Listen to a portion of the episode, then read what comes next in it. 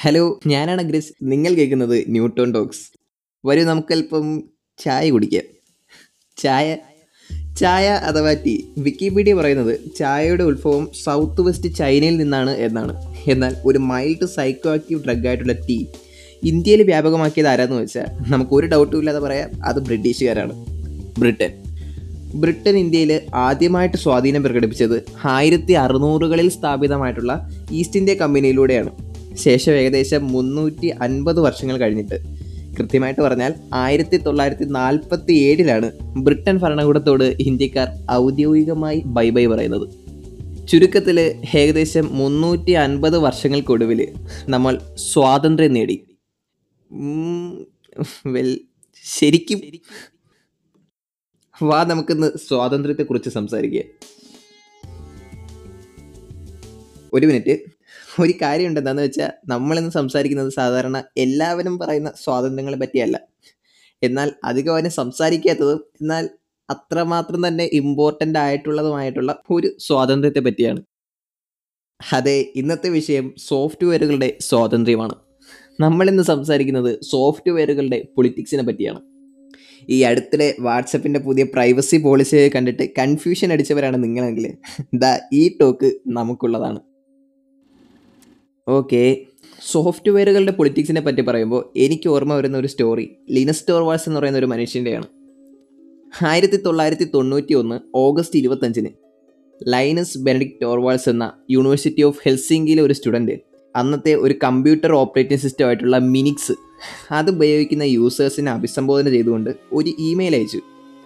ഈ ഇമെയിലാണെങ്കിൽ മിനിക്സ് എന്ന് പറയുന്ന ഈ സോഫ്റ്റ്വെയറിന്റെ ലൈസൻസിങ് പോളിസികളോട് കലിപ്പ് തോന്നിക്കൊണ്ട് ഈ ലിനസ് ടോർവാൾസ് ഞാനൊരു പുതിയ ഓപ്പറേറ്റിംഗ് സിസ്റ്റം ഉണ്ടാക്കുകയാണ്. അതിൽ നിങ്ങൾക്ക് ഇഷ്ടപ്പെട്ട ഫീച്ചേഴ്സ് എന്തൊക്കെയാണ് എന്നൊക്കെ ഉള്ള രീതിയിലാണ് സംസാരിച്ചു പോയത്. അതിൽ അദ്ദേഹം അന്ന് പറഞ്ഞു I am not doing anything big just something for fun. അതിന് ശേഷം നടന്നത് ഒരു വിപ്ലവമാണ്. അതിനുശേഷം ഇരുപത്തിമൂന്ന് ദിവസം പിന്നിട്ടപ്പോൾ രണ്ട് കാര്യമാണ് നടന്നത്. ഒന്ന് ലിനസ് ടോർവാൾസ് എന്ന ലെജൻഡും ജനിച്ചു. രണ്ട് ലിനക്സ് എന്ന പ്രസ്ഥാനവും ജനിച്ചു.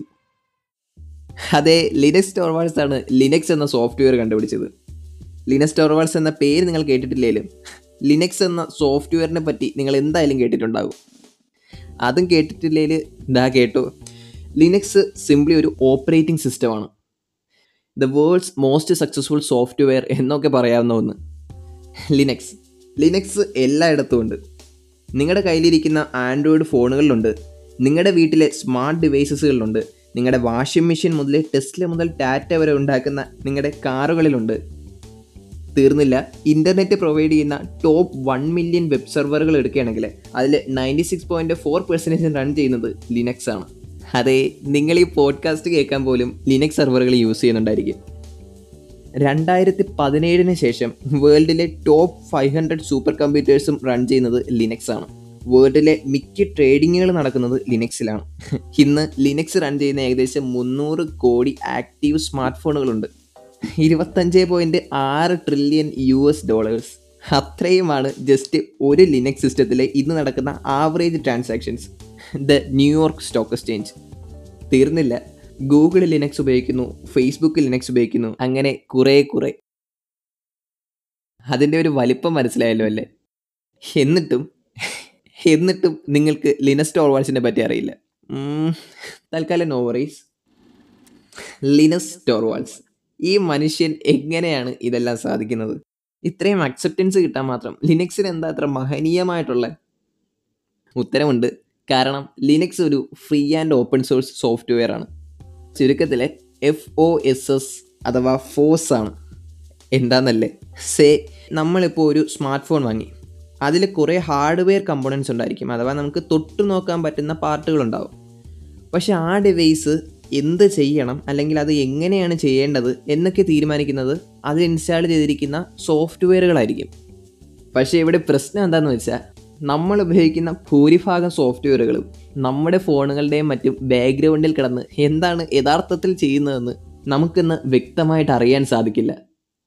കാരണം നമ്മളിന്ന് ഉപയോഗിക്കുന്ന അല്ലെങ്കിൽ യൂസ് ചെയ്യുന്ന മിക്ക സോഫ്റ്റ്വെയറുകളും ക്ലോസ്ഡ് സോഴ്സാണ് അഥവാ ഈ സോഫ്റ്റ്വെയറുകൾ എങ്ങനെയാണ് എഴുതിയിരിക്കുന്നതെന്നോ അഥവാ അത് എങ്ങനെയാണ് പ്രവർത്തിക്കുന്നതെന്നോ ഒന്നും നമുക്ക് അറിയാൻ പറ്റത്തില്ല. മറ്റൊരു രീതിയിൽ പറഞ്ഞാൽ ഇതിന്റെയൊക്കെ നിർമ്മിതി അഥവാ കോഡുകൾ നമുക്ക് ആക്സസ് ചെയ്യുന്നതിൽ കുറച്ച് റെസ്ട്രിക്ഷൻസ് ഉണ്ട്. വെൽ നിങ്ങൾക്ക് ആവശ്യം കൊടുത്ത് വാങ്ങിയ സാധനം എങ്ങനെയാണ് പ്രവർത്തിക്കുന്നതെന്ന് നിങ്ങൾക്കറിയാൻ സാധിക്കുന്നില്ല. നിങ്ങൾ ചിലർക്കെങ്കിലും അതൊരു പ്രശ്നമായിട്ട് തോന്നിയേക്കാം. ഇവിടെയാണ് ഫ്രീ ആൻഡ് ഓപ്പൺ സോഴ്സ് സോഫ്റ്റ്വെയറുകൾ കടന്നു വരുന്നത്. പേര് പറയുന്ന പോലെ തന്നെ ഒരേ സമയം ഫ്രീ സോഫ്റ്റ്വെയർ എന്നും ഓപ്പൺ സോഴ്സ് സോഫ്റ്റ്വെയർ എന്നും പറയാൻ പറ്റുന്ന സോഫ്റ്റ്വെയറുകളുടെ കൂട്ടത്തെയാണ് നമ്മൾ ഈ ഫോഴ്സ് എന്ന പദം കൊണ്ട് സൂചിപ്പിക്കുന്നത്. ഓക്കെ എന്താണ് ഈ ഫ്രീ സോഫ്റ്റ്വെയറുകൾ വെൽ ഇവിടെ പറയുന്ന ഫ്രീ ഫ്രീ ഫുഡിലെ ഫ്രീ അല്ല. മറിച്ചത് ഫ്രീഡത്തിലെ ഫ്രീ ആണ്. ഇപ്പോൾ ഫ്രീ സോഫ്റ്റ്വെയർ എന്താണെന്ന് എളുപ്പത്തിൽ പറയുകയാണെങ്കിൽ സേ നമുക്കിപ്പോൾ ഒരു കടയിൽ പോയിട്ട് ഒരു ടൂത്ത് ബ്രഷ് വാങ്ങണം. പക്ഷേ നമ്മൾ കാശ് കൊടുത്ത് വാങ്ങിയ സാധനം നമ്മുടെ ഇഷ്ടത്തിന് ഉപയോഗിക്കാനുള്ള സ്വാതന്ത്ര്യം നമുക്കുണ്ട്. അഥവാ ആ ടൂത്ത് ബ്രഷ് എപ്പോൾ ഉപയോഗിക്കണം എങ്ങനെ ഉപയോഗിക്കണം അഥവാ എന്തിനു ഉപയോഗിക്കണം എന്നൊക്കെ തീരുമാനിക്കുന്നത് നമ്മളാണ്. അത് കടക്കാരൻ അറിയേണ്ട ആവശ്യമില്ല. ഏകദേശം ഈ ഐഡിയ സോഫ്റ്റ്വെയറുകളിൽ ഉൾപ്പെടുത്തിയ ഒരു പരിപാടിയാണ് റിച്ചാർഡ് സ്റ്റാൽമാൻ എന്ന ഒരു പൊളി മനുഷ്യൻ സ്ഥാപിച്ച ഫ്രീ സോഫ്റ്റ്വെയർ ഫൗണ്ടേഷൻ പറയുന്നത്. ഇവർ പറയുന്നത് ഒരു സോഫ്റ്റ്വെയറിന്റെ ലൈസൻസിങ് പോളിസി നാല് പ്രധാന കാര്യങ്ങൾ പാലിക്കുകയാണെങ്കിൽ നമുക്ക് ആ സോഫ്റ്റ്വെയറിനെ ഒരു ഫ്രീ സോഫ്റ്റ്വെയർ എന്ന് വിളിക്കാമെന്നാണ്. ആ നാല് കണ്ടീഷൻസ് എന്തൊക്കെയാണെന്ന് വെച്ചാൽ ഒന്നാമത്തത് ആ സോഫ്റ്റ്വെയർ എന്ത് പർപ്പസിനും ഉപയോഗിക്കാനുള്ള സ്വാതന്ത്ര്യം നമുക്ക് തരണം അഥവാ ആ യൂസേഴ്സിന് തരണം. രണ്ടാമത്തെ കണ്ടീഷൻ ഈ സോഫ്റ്റ്വെയർ എങ്ങനെ വർക്ക് ചെയ്യുന്നെന്ന് പഠിക്കാനും അത് പഠിച്ചിട്ട് അതിൽ നമുക്കിഷ്ടമുള്ള ചേഞ്ചുകൾ വരുത്താനുമുള്ള സ്വാതന്ത്ര്യം നമ്മൾ വാങ്ങുന്ന യൂസേഴ്സിന് തരണം. മൂന്നാമത്തെ കേസ് ഈ സോഫ്റ്റ്വെയറിന്റെ കോപ്പി നമ്മുടെ ഇഷ്ടപ്രകാരം റീഡിസ്ട്രിബ്യൂട്ട് ചെയ്തിട്ട് മറ്റുള്ളവരെ സഹായിക്കാനായിട്ടുള്ള സ്വാതന്ത്ര്യം നമുക്ക് തരണം. നാലാമത്തത് നമ്മൾ മാറ്റം വരുത്തി ഇതേ സോഫ്റ്റ്വെയർ റീഡിസ്ട്രിബ്യൂട്ട് ചെയ്യാനായിട്ടുള്ള സ്വാതന്ത്ര്യവും നമുക്ക് വേണം. വെൽ ഇതുപോലെ തന്നെ ഓപ്പൺ സോഴ്സ് ഇനിഷ്യേറ്റീവ് എന്ന ഒരു പ്രസ്ഥാനവുമുണ്ട്. ഇവരാണെങ്കിൽ ഒരു സോഫ്റ്റ്വെയറിന്റെ കോഡ് അഥവാ നിർമ്മിതി അത് വാങ്ങുന്ന യൂസേഴ്സിന് നൽകണമെന്ന് പറഞ്ഞുകൊണ്ട് കുറച്ച് റൂൾസൊക്കെ എഴുതി വെച്ചിട്ടുണ്ട്. എന്നിട്ട് ദ ഓപ്പൺ സോഴ്സ് ഡെഫിനിഷൻ എന്ന പേരിലാണ് ഇവരിത് പബ്ലിഷ് ചെയ്തിരിക്കുന്നത്. ഇവിടെ എന്താ സംഭവം എന്ന് വെച്ചാൽ നമ്മളിപ്പോൾ ഒരു സോഫ്റ്റ്വെയർ ഉണ്ടാക്കുകയാണെങ്കിൽ നമുക്ക് ആ സോഫ്റ്റ്വെയർ ലൈസൻസ് ചെയ്യാനായിട്ട് ഈ ടേംസ് യൂസ് ചെയ്യാം. ഇത്തരത്തിലുള്ള സോഫ്റ്റ്വെയർ ലൈസൻസിങ് പോളിസികളെ ഒരുമിച്ച് ചേർത്തുകൊണ്ടാണ് ഫ്രീ ആൻഡ് ഓപ്പൺ സോഴ്സ് സോഫ്റ്റ്വെയറുകൾ എന്ന് പറയുന്നത്. സോ അത്തരത്തിൽ ഡെവലപ്പായ ഒരു സോഫ്റ്റ്വെയർ ആണ് നമ്മൾ നേരത്തെ പറഞ്ഞ ലിനക്സ് ഫ്രീ എന്ന് പറഞ്ഞാൽ ഫ്രീ ഫുഡിൽ ഫ്രീ അല്ല എന്ന് നേരത്തെ പറഞ്ഞെങ്കിലും നമുക്കിന്ന് കിട്ടുന്ന മിക്ക ഫ്രീ ആൻഡ് ഓപ്പൺ സോഴ്സ് സോഫ്റ്റ്വെയറുകളും ഫ്രീ ഓഫ് കോസ്റ്റ് ആണ്. അഥവാ അത് നമുക്ക് ഫ്രീ ആയിട്ട് ഡൗൺലോഡ് ചെയ്യാനും അപ്ഡേറ്റ് ചെയ്യാനും ഒക്കെ പറ്റും. അതിന്റെ അർത്ഥം ഫ്രീ ആയിട്ട് കിട്ടുന്ന എല്ലാം ഫ്രീ ആൻഡ് ഓപ്പൺ സോഴ്സ് സോഫ്റ്റ്വെയറുകളാണ് എന്നല്ല. ഫോർ എക്സാമ്പിൾ ഇപ്പോൾ ഗൂഗിളിന്റെ ക്രോമൊക്കെ നമുക്ക് ഫ്രീ ആയിട്ട് ഡൗൺലോഡ് ചെയ്യാം. പക്ഷേ ക്രോം എന്ന് പറയുന്നത് ഒരു free and open source software അല്ല. ഓക്കെ അപ്പോൾ ഇങ്ങനത്തെ സോഫ്റ്റ്വെയർ ഉണ്ടാക്കുന്നവർ ഫ്രീ ആയിട്ട് അവരുടെ സോഫ്റ്റ്വെയറിന്റെ കോഡുകൾ കൊടുക്കുന്നു എന്നൊക്കെ പറഞ്ഞു. വെൽ അങ്ങനെയാണെങ്കിൽ ഇവരെങ്ങനെയാണ് കാശ് ഉണ്ടാക്കുന്നത് അതിന്റെ ഉത്തരം അല്പം ട്രിക്കിയാണ് ഈ ഫ്രീ ആൻഡ് ഓപ്പൺ സോഴ്സ് സോഫ്റ്റ്വെയറുകൾ നല്ലൊരു ഡയറക്റ്റ് ബിസിനസ് മോഡലല്ല ഐ മീൻ ഇതുപയോഗിച്ച് നിങ്ങൾക്ക് ഡയറക്റ്റ് കാശ് ഉണ്ടാക്കാൻ പാടാണ്. സ്റ്റിൽ ഇപ്പോൾ ലിനസ്റ്റർ വാഴ്സിന്റെയൊക്കെ ഫോട്ടോ നിങ്ങൾ നെറ്റിൽ സെർച്ച് ചെയ്താൽ അറിയാൻ പറ്റും. പുള്ളിക്കാരെ ഇപ്പോൾ പട്ടിണി ഒന്നും അല്ലാന്ന്. നമ്മൾ മറ്റുള്ളവർക്ക് ഉപകാരമുള്ള കാര്യം ചെയ്താൽ നമുക്ക് ഡൊണേഷൻസ് കിട്ടും. അതെ ഫ്രീ ആൻഡ് ഓപ്പൺ സോഴ്സ് സോഫ്റ്റ്വെയറുകൾ കൂടുതലും പൈസ ഉണ്ടാക്കുന്നത് ഡൊണേഷൻസിലൂടെയാണ് ഡൊണേഷൻസ് എന്ന് പറയുമ്പോൾ ഗൂഗിൾ ഉൾപ്പെടെയുള്ള ധാരാളം കമ്പനികൾ വ്യക്തികൾ ഇവരൊക്കെ ചേർന്ന് കോടിക്കണക്കിന് ഡൊണേഷൻസ് ലിനക്സ് പോലുള്ള ഫ്രീ ആൻഡ് ഓപ്പൺ സോഴ്സ് സോഫ്റ്റ്വെയറുകൾക്ക് നൽകും. കാരണം എന്താണെന്ന് വെച്ചാൽ സി ലിനക്സ് അത്ര ഇമ്പോർട്ടന്റ് ആയിട്ടുള്ളൊരു സോഫ്റ്റ്വെയർ ആണ്. ഈ പറഞ്ഞ വലിയ കമ്പനികൾ വരെ ഇതിനെ വളരെ വലിയ രീതിയിൽ യൂട്ടിലൈസ് ചെയ്യുന്നുണ്ട്. ആൻഡ് എസ് അത്തരത്തിൽ ലിനക്സ് ടെർവാസ് ഏകദേശം രണ്ട് മില്യൺ യു എസ് ഡോളേഴ്സൊക്കെ ഓരോ വർഷവും ഉണ്ടാക്കുന്നുണ്ട്. ഇനി റെഡ് ഹാറ്റ് പോലുള്ള കമ്പനികളാണെങ്കിൽ കസ്റ്റമർ സർവീസ് വിറ്റുകൊണ്ടും അവരുടെ സോഫ്റ്റ്വെയറുകൾ പാർഷ്യലി ഓപ്പൺ സോഴ്സ് ആക്കിക്കൊണ്ടും വളരെ സക്സസ് ആയിട്ട് തന്നെ പൈസ ഉണ്ടാക്കുന്നുണ്ട്. സോ നിങ്ങളൊരു ഫോഴ്സ് സോഫ്റ്റ്വെയർ ഉണ്ടാക്കുകയാണെങ്കിൽ നിങ്ങൾക്കിവിടെ പട്ടിണി കിടക്കേണ്ട ഒരു സാമൂഹിക സേവകനാവേണ്ട ആവശ്യം വരുന്നില്ല. മറ്റൊരു പ്രധാന കാര്യം എന്താണെന്ന് വെച്ചാൽ നമ്മൾ ഇതുപോലെ ഫ്രീ ആൻഡ് ഓപ്പൺ സോഴ്സ് ആയിട്ട് സോഫ്റ്റ്വെയറുകൾ ഡെവലപ്പ് ചെയ്യുകയാണെങ്കിൽ അത് വളരെ എഫക്റ്റീവാണ് ഫോർ എക്സാമ്പിൾ ലിനക്സ് എന്ന് പറയുന്നത് ഇത്രയും വലിയൊരു സോഫ്റ്റ്വെയർ ആയത് ലിനസ് ടോർവാൾസ് എന്ന ഒറ്റ മനുഷ്യന്റെ കഴിവുകൊണ്ടൊന്നുമല്ല. ഓഫ് കോഴ്സ് ലിനസ് ടോർവാൾസ് നല്ലൊരു ജീനിയസ് ആണ്. പക്ഷേ ലിനക്സിന്റെ കേസ് നടന്നത് ഒരു കൂട്ടായ പരിശ്രമമാണ്. എന്തെന്ന് വെച്ചാൽ ലിനക്സ് ഒരു ഓപ്പൺ സോഴ്സ് ആയതുകൊണ്ട് തന്നെ അതിന്റെ കോഡ് എല്ലാവർക്കും വായിക്കാം. ഇവൻ ഇത് കേൾക്കുന്ന നമ്മൾ സാധാരണക്കാർക്ക് വേണമെങ്കിലും പോയി നോക്കാം. സോ ഭൂമിക്ക് ചുറ്റുമുള്ള പല പ്രോഗ്രാമേഴ്സും ഹാക്കേഴ്സും ഒക്കെ ഒക്കെ ഇത് വായിച്ചിട്ട് ഇതിലെ തെറ്റുകൾ കണ്ടെത്തും. എന്നിട്ട് ഇതിനെ ഡെവലപ്പ് ചെയ്യും. അതെ ഫ്രീ ആയിട്ട് മനുഷ്യർ കൊളാബറേറ്റ് ചെയ്യുന്നു. അങ്ങനെ ചെയ്യുമ്പോൾ എന്താണ് സംഭവിക്കുന്നതെന്ന് വെച്ചാൽ ലിനക്സ് പോലുള്ള ഓരോരോ സെക്യൂർ ആൻഡ് ഫ്ലെക്സിബിൾ സോഫ്റ്റ്വെയറുകൾ ഉണ്ടായി ഉണ്ടായി വരും. Whole of us are better than each one of us എന്ന് നിങ്ങൾ കേട്ടിട്ടുണ്ടോ? ഇതാ ഇവിടെ സംഭവിക്കുന്നത് അതാണ്. നമ്മൾ മനുഷ്യർ ഒരുമിച്ച് വർക്ക് ചെയ്യുകയാണെങ്കിൽ നമുക്ക് ലിറ്ററലി അത്ഭുതങ്ങൾ സൃഷ്ടിക്കാൻ പറ്റും. സി നിങ്ങൾക്കിവിടെ കുറേ സ്നേഹം കാണാൻ പറ്റുന്നുണ്ടോ. ഓക്കെ ഓപ്പൺ സോഴ്സ് എന്താണെന്ന് നോക്കി. പക്ഷേ എന്തിനാണ് ഫ്രീ ആൻഡ് ഓപ്പൺ സോഴ്സ് സോഫ്റ്റ്വെയറുകൾ പൈത്തൺ എന്ന് പറയുന്ന ഒരു പ്രോഗ്രാമിംഗ് ലാംഗ്വേജ് ഉണ്ട്. നിങ്ങൾ ഇന്റർനെറ്റിൽ പൈത്തൺ പഠിക്കാനുള്ള ബെസ്റ്റ് ബുക്കുകൾ നോക്കുകയാണെങ്കിൽ ആദ്യം വരുന്ന റെക്കമെൻഡേഷൻ ഒരുപക്ഷെ പൈത്തൺ ക്രാഷ് കോഴ്സ് എന്ന് പറയുന്ന ഒന്നായിരിക്കും. അതിന്റെ ഓതർ ഒരു അധ്യാപകനാണ് എറിക് മാത്തിസ് ഈ ബുക്കിന്റെ കൂടുതൽ ഇൻഫർമേഷൻ കിട്ടാനായിട്ട് ഈ എറിക് മാത്തിസിന്റെ തന്നെ ഒരു വെബ്സൈറ്റ് ഉണ്ട്. സംഭവം എന്നാന്ന് വെച്ചാൽ ആ വെബ്സൈറ്റിൽ കയറുമ്പോൾ നിങ്ങൾ ആദ്യം കാണുന്ന പേജിൽ ഒരു വലിയ തലക്കെട്ടുണ്ട്. അതിങ്ങനെയാണ്. കോഡിംഗ് ഈസ് പൊളിറ്റിക്കൽ അദ്ദേഹം പറയുന്നത് നിങ്ങൾ കോഡിങ് പഠിക്കുമ്പോൾ നിങ്ങളൊരു പവർ സ്വരൂപിക്കുകയാണ്. നിങ്ങൾ കോഡിങ് പഠിക്കുമ്പോൾ ടെക്നോളജിയെ എങ്ങനെ മാനിപ്പുലേറ്റ് ചെയ്യണമെന്നാണ് നിങ്ങൾ പഠിക്കുന്നത്.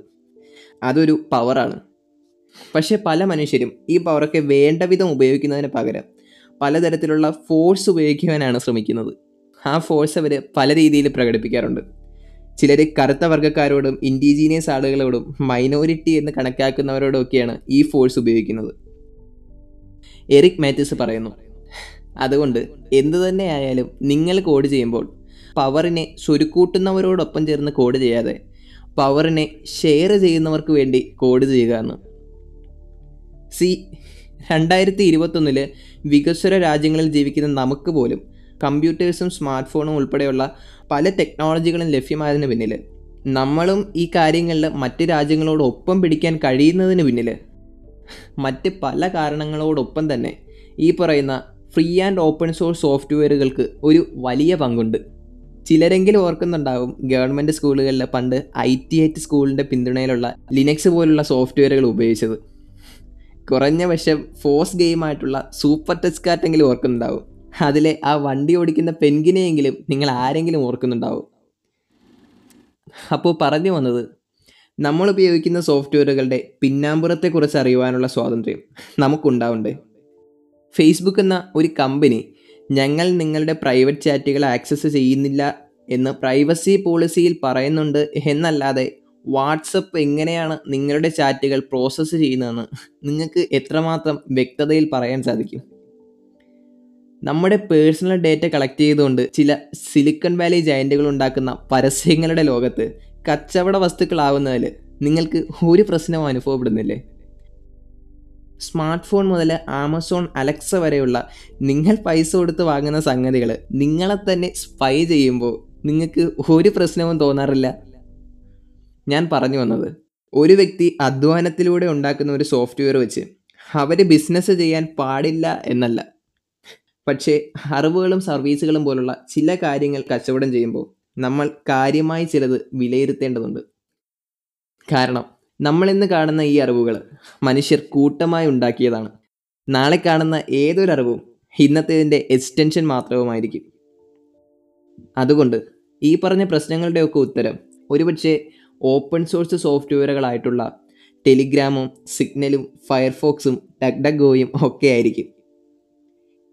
അതുകൊണ്ട് നമുക്ക് സ്വതന്ത്ര സോഫ്റ്റ്വെയറുകളുടെ ആവശ്യമുണ്ട്. And as always thanks for listening